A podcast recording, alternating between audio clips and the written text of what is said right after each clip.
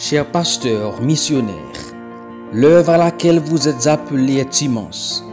Vous êtes des ambassadeurs de Jésus-Christ dans le monde, chargés d'une mission qui consiste à enseigner, prêcher et pratiquer tout ce que Jésus-Christ a prescrit. Vous devez être conscient des réalités spirituelles et culturelles de votre champ missionnaire. Vous n'êtes pas en mission pour vous-même et pour aucune métropole, philosophie ou idéologie humaine. Votre seul intérêt doit être la transmission fidèle et exacte du message de la croix et de la résurrection de Jésus-Christ. Ne tentez jamais de déraciner les autochtones ou les nationaux ou qui que ce soit de leurs racines culturelles.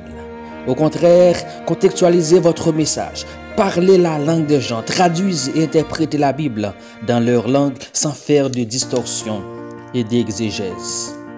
Encouragez la pensée critique, la réflexion pour une foi inébranlable, spirituellement et intellectuellement, en vue d'avoir des disciples engagés dans la transformation, la réformation et le développement durable de leur communauté. Découragez avec rigueur toute forme d'aliénation mentale et culturelle. Ne vous comportez jamais comme des boss ou des colons, mais comme des partenaires de ministère dans le respect dans la plus étroite collaboration avec les nationaux ou autochtones, fonder des écoles, des universités, des hôpitaux, des centres de théologie et de réflexion et toute autre forme d'œuvre sociale, dans la mesure du possible. Encourager le travail et une culture de richesse qui honore Dieu. Encourager les petites, les moyennes et les grandes entreprises pour sortir les gens du verrou de la pauvreté.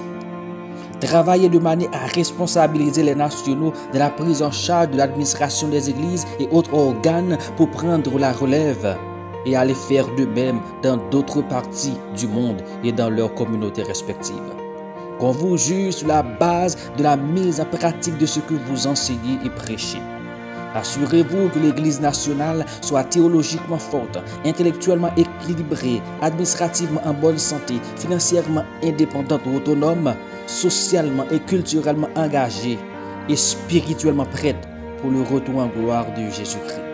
Laissez le soin au Saint-Esprit de convaincre les gens sur les traits culturels qui semblent être en désaccord avec la pensée révélée de Dieu et expliquer la Bible avec honnêteté, créativité, clarté et amour. Que le Seigneur vous bénisse.